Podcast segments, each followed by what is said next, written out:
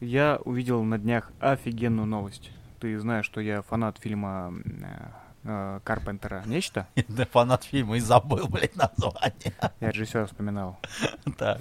Вот. А, собственно, фильм снят по рассказу Джона Кэмпбелла кто, кто здесь называется, ну, как коротенький такой. Да, коротенький, ну, коротенький, но очень хороший рассказ, он очень интересный. Да, так как фильм получился просто охренительным, идея была тоже 52 интересная. года который? Не-не, 52-й он вообще как-то отстойный. Нет, он там, там был такой Да. классный монстр, он был похож на Гамадаил. Да, ну нечто другого мира он, по-моему, назывался. Да, Вот. да. Но я говорю про фильм 84-го, Да, я по-моему, понял тебя, да. 82-го. Короче, неважно, какой год, хрен с ним, все поняли, о чем я говорю.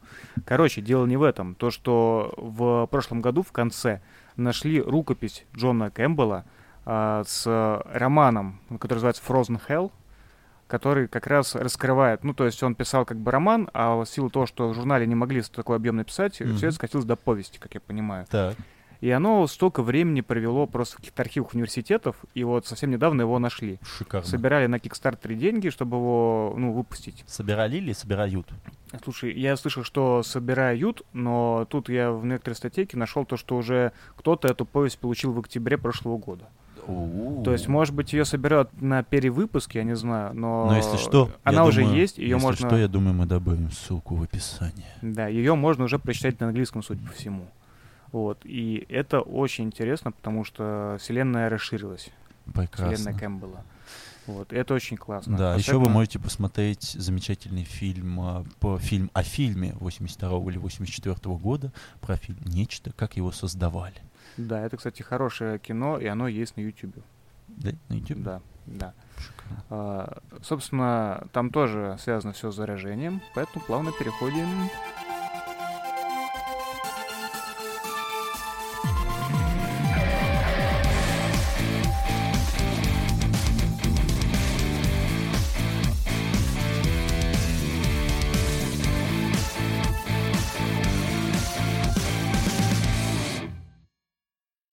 Добрый вечер, дорогие слушатели. Вы слушаете уже первый, второй, третий, се- седьмой, седьмой выпуск литературно-культурно-алкогольно-гастроанархического подкаста «Плотные бонвиваны». Главная тема сегодня ну, это коронавирус, конечно же. Некоторые скажут, что мы просто решили успеть впрыгнуть на hype train, и, Это может правда. быть, будут правы, да. Может и так. Но что в этом плохого, на самом деле, чтобы в спокойной, уютной обстановке обсудить, э, что со всем этим делать? И поможет нам в этом медицинское образование нашего Олега. Добрый вечер. Ну, что тут можно сказать? Чтобы не было скучно, и в то же самое время, чтобы меня не подсадили на бутылку своей собственной коллегии, мы отдадим определение и быстренько пробежимся по основным моментам. Коронавирусы — это у нас семейство вирусов, которое у нас включает 38, сейчас уже 40 видов вирусов, а лишь 6 и с новым ви- вирусом 7, из которых поражают человека. Мы, конечно, можем сейчас рассказывать про белковую мембранную и прочие оболочки. Мы можем просто сказать, что во время микроскопии, когда его выделяют, э, он похож, напоминает его оболочка корону, за что семейство получило название куриный вирус. Оно обычно сможет э, провоцировать поражение либо дыхательной системы, либо желудочно-кишечного тракта, очень редко нервной системы. А, обычно у нас э, в организме репродукция в слизистой, носоглотке и дыхательных путях, а в результате чего может быть либо обильный насморк, либо бронхиты и пневмонии, что мы сейчас, кстати, и увидим в Китае. А, Респираторный коронавирус представлен нас штаммом 38, а, и причиной энтерита обычно является там другой штамм 229. Слушай, а у них есть какая-то расшифровка? Ну, вот, типа ОС, что-то. о, да, конечно, у них есть эта расшифровка, она необходима для того, чтобы данные кодировались и перенаправлялись в лаборатории, чтобы их не путали. То есть все эти кодировки необходимы для того, чтобы правильно их определить. То есть обычно это выявляют либо с помощью полимеразной цепной реакции, то есть ПЦР-кой. То есть берут Мгм. кровь человека, а, выделяют э, генетику и, соответственно, с помощью ПЦР определяют тип возбудителя. Чтобы было легче лечить и чтобы не было геморроя с длинными названиями. То есть у, у каждого цифры, у каждого, скажем так, буквы есть свое собственное определение, просто это кодировки, которые обычно я пользуюсь. Так, ну, окей, я это попозже чуть добавлю, там, Мгм. когда часть будет про распространение. Ну, окей, продолжай. Спасибо. А, разные виды коронавирусов становились возбудителем вспышек атипичной пневмонии, респираторных синдромов, и вот новый у нас сейчас вот коронавирус пошел в виде пневмонии. Ну, большинство из исходов это все же заболевания по типу пневмонии. А вирус распространяется на людей от животных. В частности, сейчас ну, известно что только а, что через животных, но пока непонятно, это домашний скот или рыба. А также может а, передаваться от человека к человеку. Среди симптомов заражения это повышенные температуры, кашель и затрудненное дыхание. А, что я считаю? А, смысла в изоляции города с населением в 11 миллионов человек вообще нет. Какими бы ни были возможности Центра контроля заболеваний и даже нашего Питнадзора в России, невозможно удержать инфекцию, а, путь, э, который путь передачи воздушно-капельный в локальном каком-либо месте, то есть в частности в городе. И как мы видим по, по новостям, это не очень хорошо получается даже с такими мерами, какие делает Китай. Ну, подожди, если бы они эти меры не предпринимали, наверное, все было бы гораздо хуже. Было бы гораздо хуже, но я, я бы так сказал, что они сугубо замедлили этот процесс, и распространение оно все равно будет. Если вряд ли эта вспышка просто погасится. То есть все равно будут эти спорадические вспышки заболеваний просто в других местах. К тому же сейчас еще прошел китайский Новый год, поэтому люди немножечко разбоились. Я считаю, что по сути у а, в Всемирной организации здравоохранения есть две проблемы. Это невозможно сейчас а, эффективно лечить это заболевание, то есть не разработан именно таргетированный препарат для лечения, что не отменяет симптоматическую терапию. И, кстати, пока все сейчас орут, скупают маски, которые нам не помогают, мало изданий пишут о том, что большинство из заболевших вполне неплохо переносят заболевание, и клиника не тяжелая. То есть, Слушай, а почему маски не помогают? А, ну, потому что маска помогает в течение сугубо 3-4 часов в лучшем случае. Ну, и, это да. И никто не меняет маски в таком объеме. Плюс вирус остается не только в воздушной среде, но и на иных источниках, которые маска не нивелирует. Хорошо. Ну и вторая проблема, а, ну, это проблема всех СМИ, вообще всего, всех медиа, которые сейчас находятся, то есть это российские, европейские, американские и так далее, что из этого можно раздуть невиданные новости. То есть появление новых заболеваний, а, коронавирус — это такой микроорганизм, который может очень часто мутировать. И вследствие этого вполне было закономерно, что рано или поздно появится новое инфекционное заболевание а, адекватное информационное поле у нас отсутствует. То есть для того, ну, для того, чтобы подготовиться к подкасту и понять определенные вещи, то есть ну, какую-то статистику и так далее, вместо адекватного инфо- информационного там какого-нибудь, не знаю, там типа карты или на количество поражений и так далее, первое, что у меня в поисковике в Гугле, Смертельное заболевание идет по Китаю. Власти ничего не могут поделать. Количество больных превысило 2000 человек. Ребята, алло, сколько заражается вирусом гриппа? Просто представьте, какой там приходит на миллионы. А тут 2000 человек. Ну хорошо.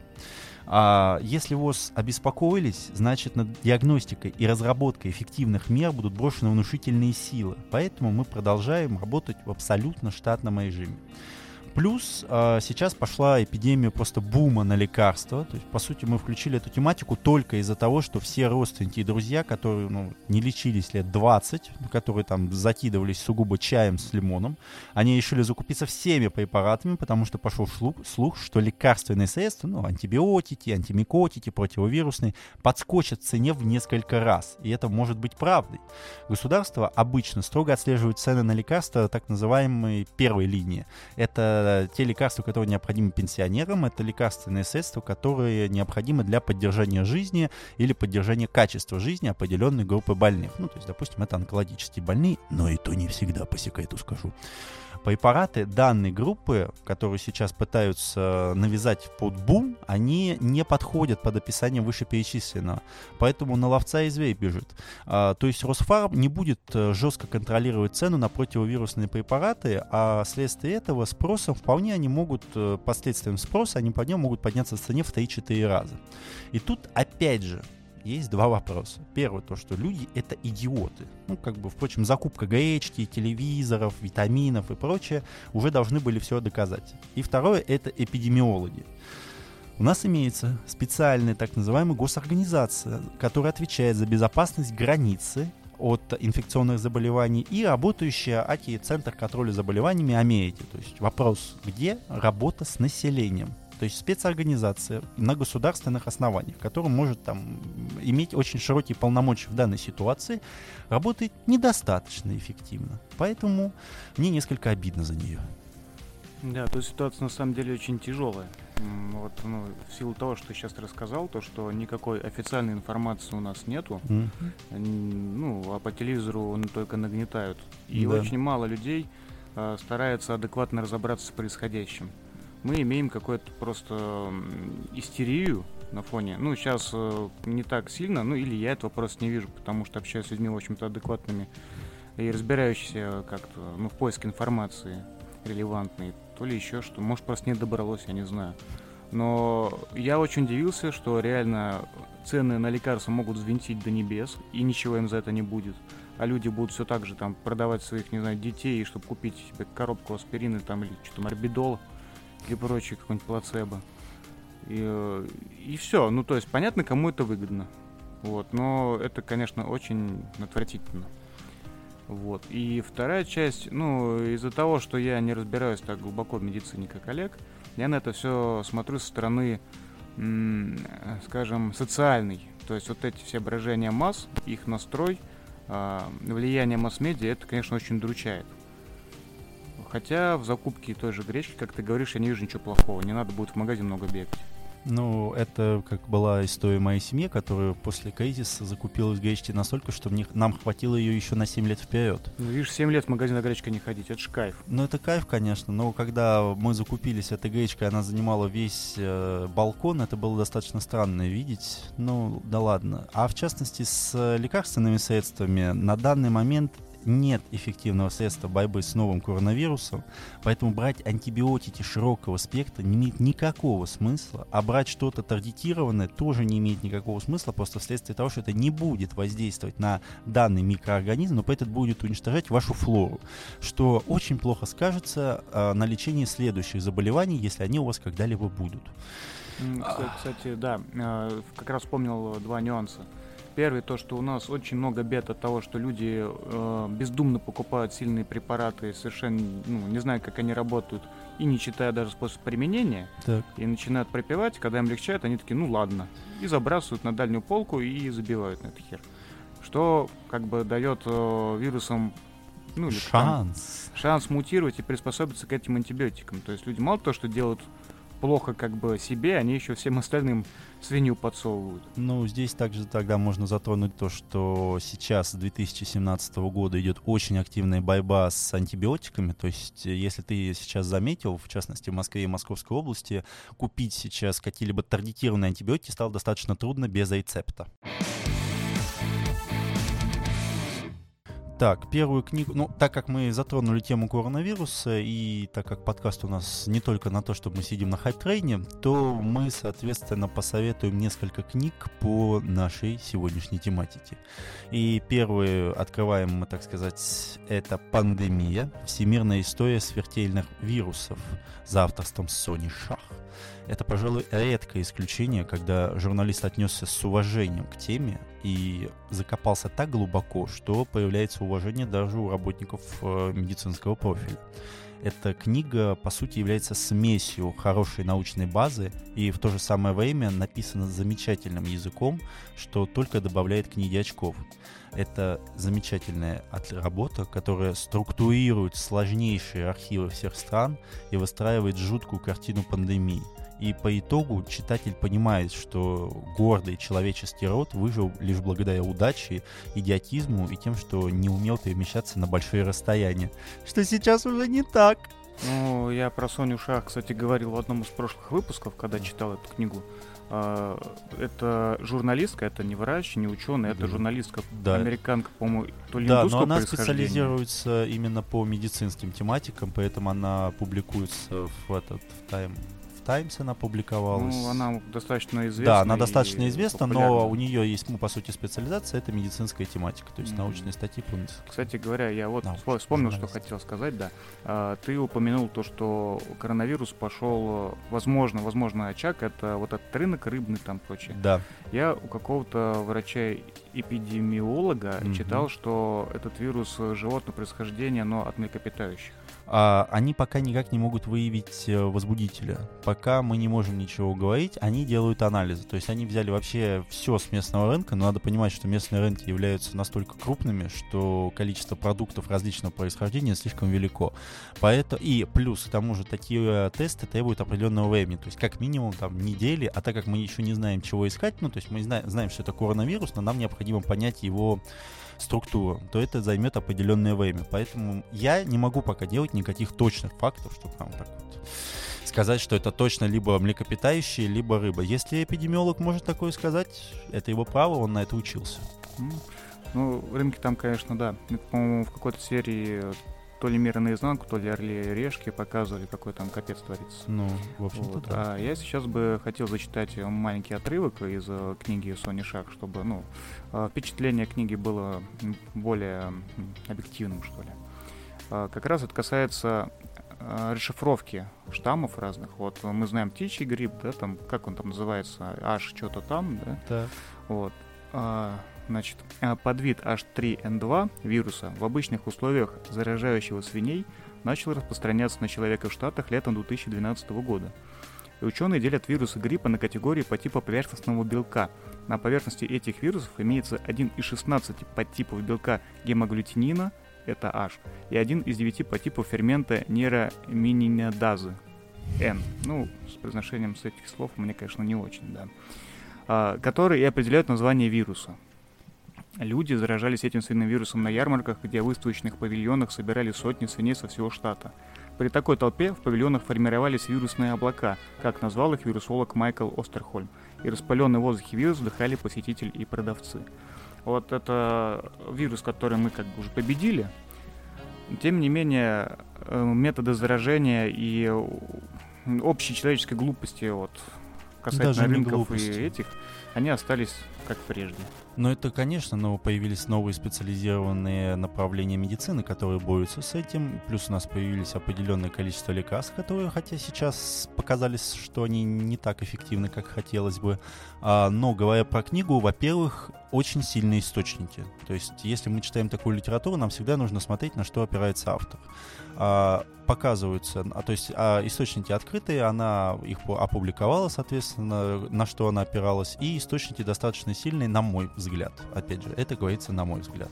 Да, ну, мне тоже очень книга понравилась, да. Э, рекомендую. Да, то есть если вы хотите ознакомиться кратко, ну, естественно, кратко, но не научно, но с достаточно таким тяжелым все же языком, то эта книжка для вас. А вторая книга — это, она в русском переводе «Зараза» под авторством Дэвида Куамена. Почему-то многие знают про пандемию, ну, потому что она, я так понимаю, выходит первым заголовком, если вбивать это в поисковик, но как-то обходит книгу про э, заразу. По сути, это та же самая тема, но упор сделан именно на животных, то есть передача от животных к человеку. Вот здесь есть нюанс. То есть полезная информация размазана в лозунгах. Там, что же будет чумой 21 века? Там, что погубит там три четверти нашего населения и так далее. То есть вот это вот научпоп, который, ну, то есть три четверти это вода. Служили. Да, да, да. То есть что вернет там человечество в хаос, там больше крови, богу крови, вот это вот все, там вот это вот есть.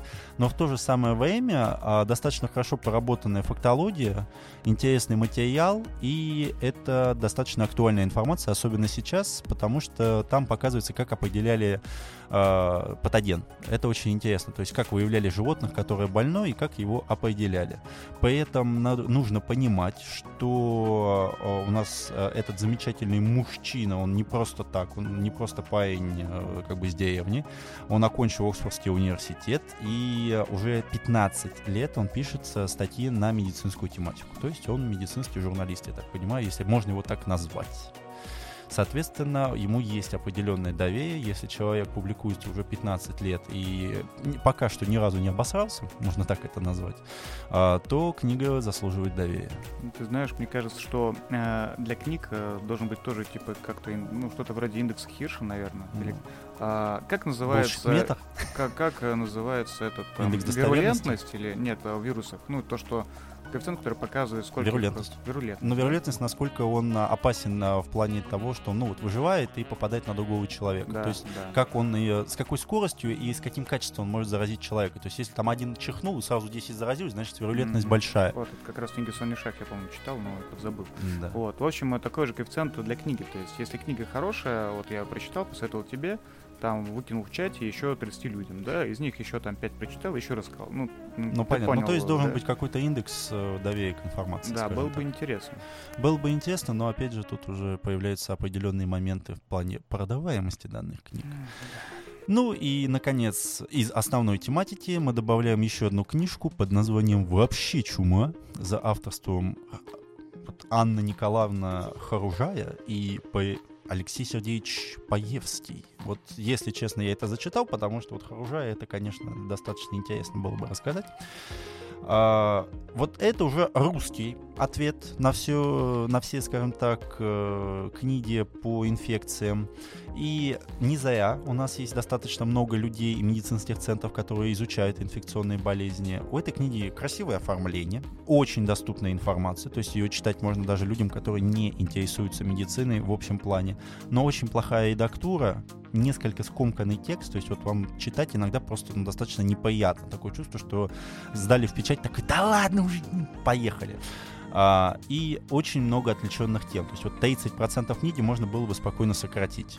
Ибо разговоры там, кто получил пулицеровскую премию, кто получил премию за это, насколько это было важно, ну, это можно опустить в книге про вообще чума. Мы должны знать именно конкретный материал. Ну, или я придираюсь. Читать можно, но слабее двух предыдущих книг. Они же все примерно одной структуры, наверное, да? А, нет, они э, не то что одной структуры, они говорят по-разному. То есть если у Сони Шах это общая картина, такая красивая общая картина мазками, а э, в заразе Куамена Дэвида это поведение, скажем так, именно каких-то конкретных эпидемий, которые интересны ему вследствие того, что была передача от животного к человеку. Ну, же самое. Нет, но дело в том, конкретика. То есть именно конкретика. конкретика. Как были заражены э, ну, люди посредством передачи животных, как это к животным попало, ниже, ну, Я понимаю, я говорю, ну просто у Куамена это более детально, то есть там еще больше он на этом зацикливается. Ну ладно, придется мне прочитать и... А, все ясно, а то он такой мне разговаривает, я думаю, блин, там же подетальнее, ладно. Нет, я просто только Соню Шах читал. А, все, я понял. А вообще Чума, ну как бы, это вот я говорю, это вот просто русский ответ, меня заинтересовала обложка, вот именно обложка мне продала эту книгу, там красивые иллюстрации, я ничего не могу сказать, но по наполнению она слабее, к сожалению. И еще немного мы удалимся от темы, потому что не зря же я читаю так много книг, я же должен кому-то это рассказывать. А, первое, это у нас книжка «Эпидемия стерильности», о чем мы с тобой говорили по поводу антибиотикорезистентности. А, данная книжка за авторством Мойзес, Мойзеса, Вилаксиса, Манофа. Информации в интернете о нем никакой нет зараза. Че, погоди, я просто представляю, как ты приходишь в дом книги, такой, извините, а можно мне э, Мозеса Веласкеса Аманова? Ман... Что? What the fuck you say? Вам, наверное, в другое дело. English, motherfucker. Да. А, и здесь я скорее апеллирую к любителям закупаться различными таблетками. То есть вот книга прекрасно переведена, автор замечательно раскрыл историю, а что будет с нашим организмом и почему микроорганизмы мутируют. То есть э, дополнительно несколько историй там имеется про то, э, что человечество думает, что болезни лечатся иско... или искоренены, это заблуждение. То есть, по сути, там рассказывается о том, как мы применяем дезинфекционные средства в огромном количестве, о том, как мы применяем антибиотики и что происходит с нашим иммунитетом из-за этого. Очень интересная книжка для людей, которые любят лечиться всем, чем попало. Просто must have. Ребята, прочитайте, порадуйтесь за себя. Возможно, что-то продумайте в своей жизни. Кстати, вставлю маленькую ремарку про э, страдающих от коронавируса людей в Китае. Да, там э, есть э, достаточно много смертей. Э, и хотелось бы сказать то, что очень много из этих смертей это люди пожилого возраста, у которых уже иммунная система ни хрена не работает, которые, э, работая в сутки там 15 часов, измождены. Я тебе еще раз говорю, здесь проблема СМИ. То есть, ну, вот, допустим, выкидывают, что э, а, 4000 человек инфицировано, 120 погибло и 80 вылечилось.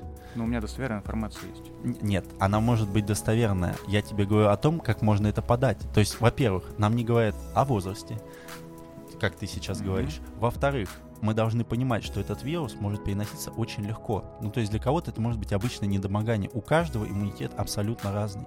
И вследствие этого вот эти вот цифры, 4000, ну как бы, чувак, там кто-то чихнул, э, у него уже коронавирус, но в то же самое время он является э, носителем. Ну, картина все равно немножко страшная, особенно когда ты смотришь э, абсолютно достоверную информацию из Форчана и ролики из Китая в ТикТоке.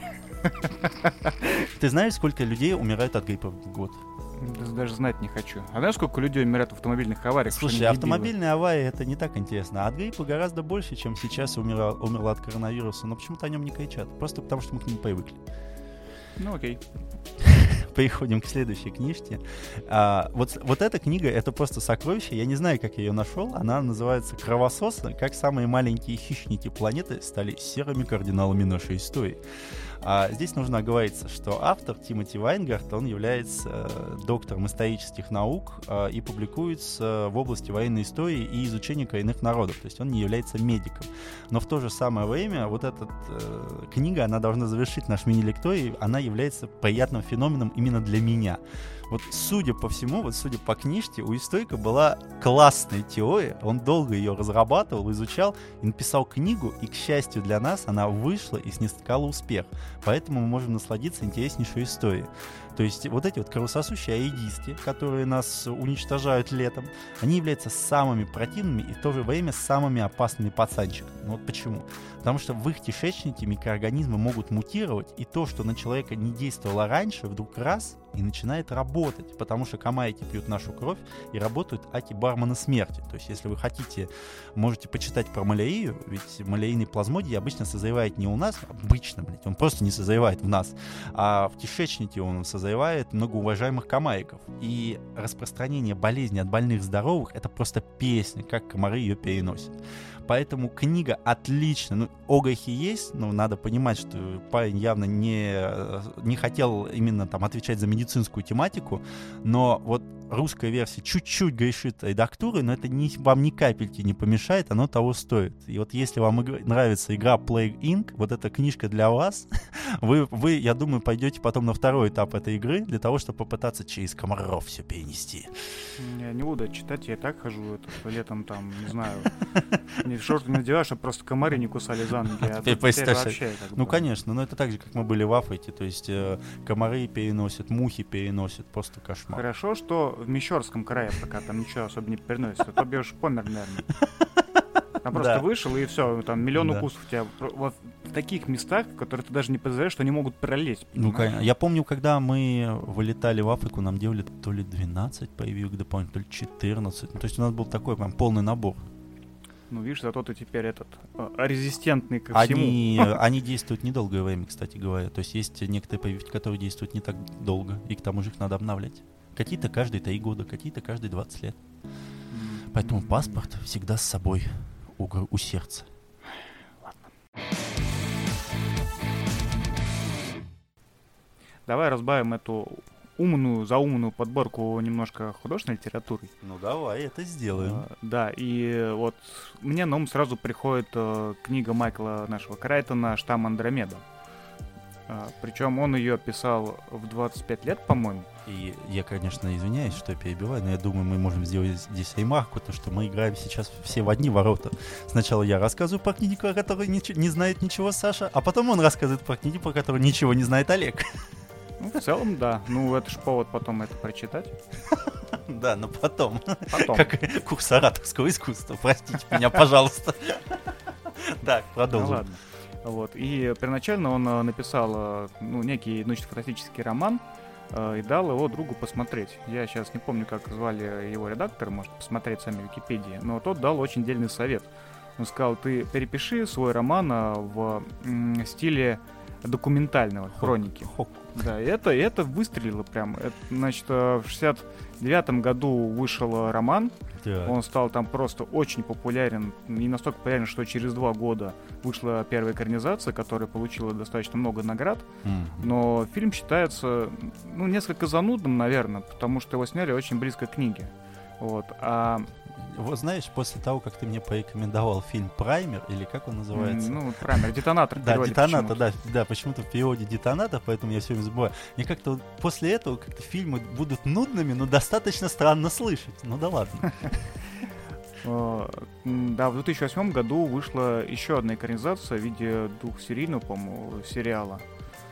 А, ну, не суть важно. Причем она мне показалась интереснее старой.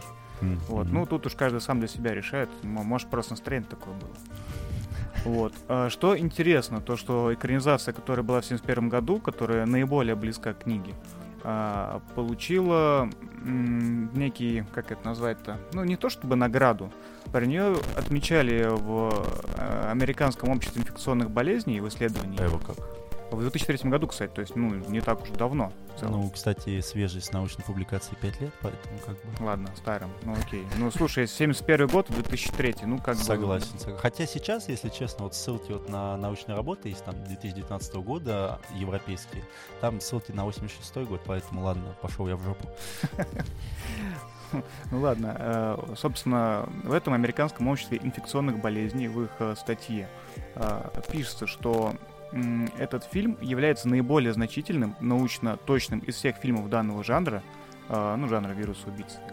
И он Жанр точно описывает внешний вид смертоносного агента, его воздействие, средства, принимаемые учеными по его сдерживанию, и, наконец, работа по его выявлению и разъяснению того, почему определенные люди имеют иммунную защиту от него. Ну, кстати, я его не смотрел, это кино. Я даже не могу тебе ничего сказать, я не читал эту книгу, но это достаточно интересно.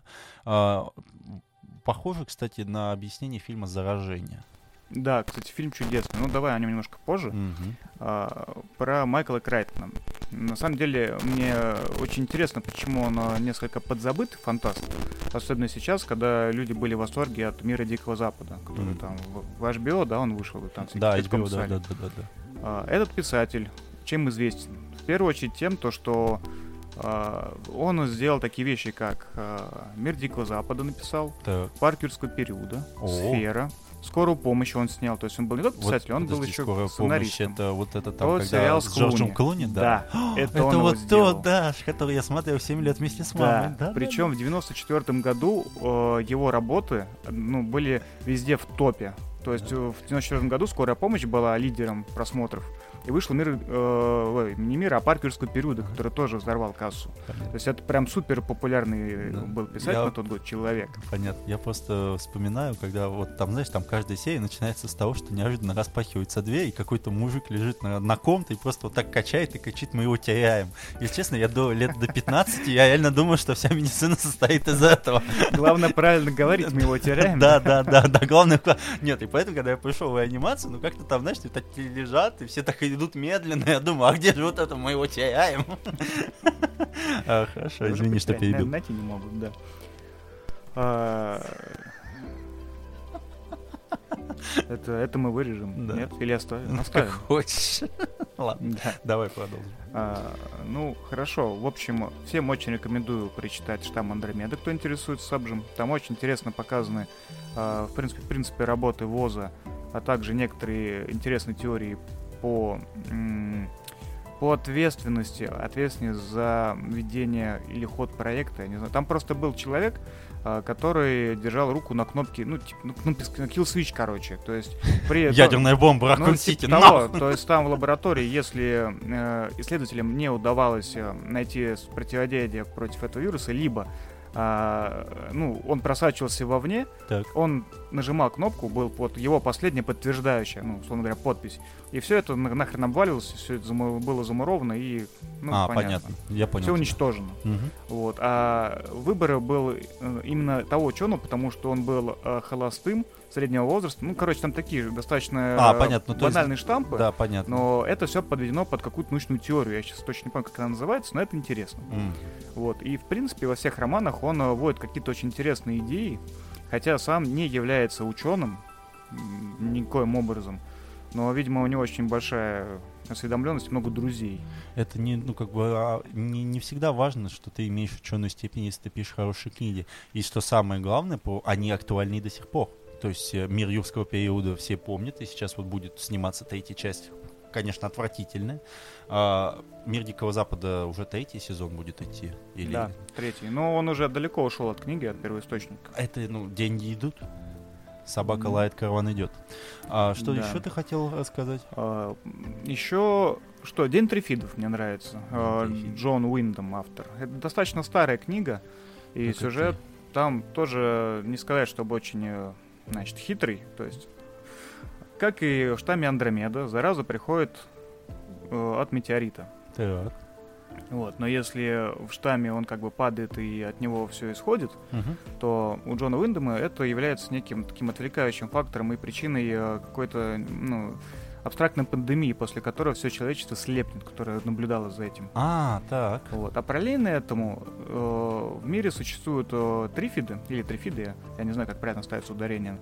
Э, это такие большие растения, очень опасные, с зачатками интеллекта и острым жалом, которые выращиваются искусственно для того, чтобы произвести какое-то очень хорошее масло. Вот. И описывается их э, значит, Вот производство таким образом, то, что за ними следят, им обрезают э, их э, эти шипы, Так. ну, э, обезопасивают Понятно. полностью. Мгм. Вот. Но после того, как происходит эта катастрофа загадочная, там большая часть Земли э, слепнет, остается очень мало зрячих, и выходят из-под контроля эти растения, Так. которые, как оказывается, наделены мало то, что разум, возможно, это еще и роевой разум. Парам-пам-пам. Вот. И первая версия этого романа, ну, которая в России, в Советском Союзе еще появилась, она была пере- переведена, по-моему, Борисом Стругацким под псевдонимом. Так. А, и сильно подверглась цензуре. Там За было что? достаточно много вырезано. Ну, например, там были такие упоминания, что э, трифиды были выращены искусственно в Советском Союзе в лаборатории. А, это нехорошо, да? Вот. Ну, и, в общем, Ну, короче, такая понятно. клюковка небольшая. Хотя я бы все равно прочитал, э, ну, я бы хотел прочитать необрезанную версию, честно говоря. Я ее не видел. Понятно. Ну, Вот. кстати, это интересно. Тоже интересный, интересный очень роман, рекомендую. Но, как э, и в штамме, больше акцент сделал не на самом вирусе, а на поведении и выживании людей. Понятно. Знаешь, у меня появилось теперь две папки. Называется «Я почитаю это когда-нибудь потом», и второй «Я прочитаю это когда-нибудь после Криптономикона». Вот. Сейчас я во второй фазе своей жизни. Ну, давай, чтобы не затягивать, я еще три книги Конечно. Да А, я думал, одна.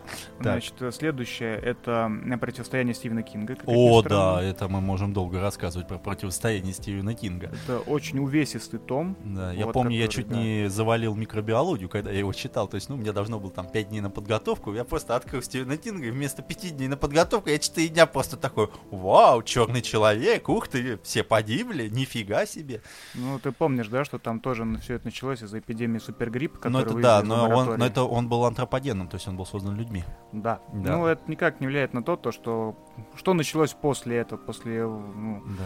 Ну, здесь мы уже, мы уже ушли совсем вдали от нашей тематики, но это не отменяет того факта, что это одна из лучших книг Кинга, от которой вы просто не сможете оторваться. Если вам, если вот зайдут первые 50 страниц, все, вы пропали, ну, дня на 3-4. да, книга классная. Она Кстати, просто идеальна. а, есть у нее тоже экранизация. Да, но она страшненькая. Мини-сериала, да, но она такая. Но она такая кинговская, Ну да.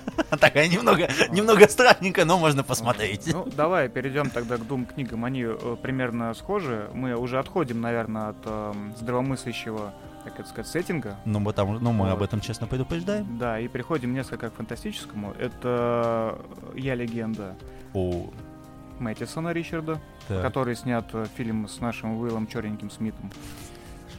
Ну, Так. фильм вообще не об этом, как бы он не был хорош. Да, но Вот. мы здесь можем только сказать, что очень интересно рассказывается история человека. Я, я, кстати, не помню, в книге, мне кажется, он не был ученым. В книге он был обычным. Да, в книге это чуваком. был обычный человек, Да. но для того, чтобы Простая не спойлерить ситуация. книгу, я бы это так сказал. Это крайне интересная книга, которая сделала один из лучших концов, которые я когда-либо читал. То есть финал там прям какой нужно. Ну, он как бы подводит логичный итог этого Да. всего. Но мы можем сказать не про спойлеры, что повествование там идет с о вирусом, э, о вирусе вампиризма, скажем Мгм. так. То есть и этим оно перекликается с книгой э, Гильермо Дель Торо и Чака Хогана «Штамм», по которой есть еще по и которой сериал. есть сериал. Причем он изначально задумывался как сериал. Э, Гильермо Дель Торо очень хотел его снять, но мы сказали, не, мы тебе денег не дадим, давай ты сначала, сначала напишешь книги, и если они взлетят, то ну, тогда экранизируем. Так, Вот, он позвал своего друга Чака Хогана, и они как бы на пару состряпали три книги. так. И книги, надо сказать, классные. Единственное, они э, очень э, экшенские. Ну, то Мгм. есть, ты когда читаешь эту книгу, ты понимаешь, что это сценарий. Такой прям Клинок бодрый, бодрый прошел сценарий. сквозь него, как нож. Нет, там совершенно это как раз наоборот. Вот. И там тоже описывается вирусное, ну, вирус вампиризма, но это сделано с очень интересным подходом. Там очень э, детально описана работа ВОЗа э, в деталях, прям очень интересных. Всех, э, И всех ЦКЗ, разных и врачей, ЦКЗ, да. да, все, все, все. Но это также прослеживалось по первому сезону сериала, то есть я так понимаю, что именно первый сезон был схож с э, оригинальной книгой, потому что, во-первых, очень...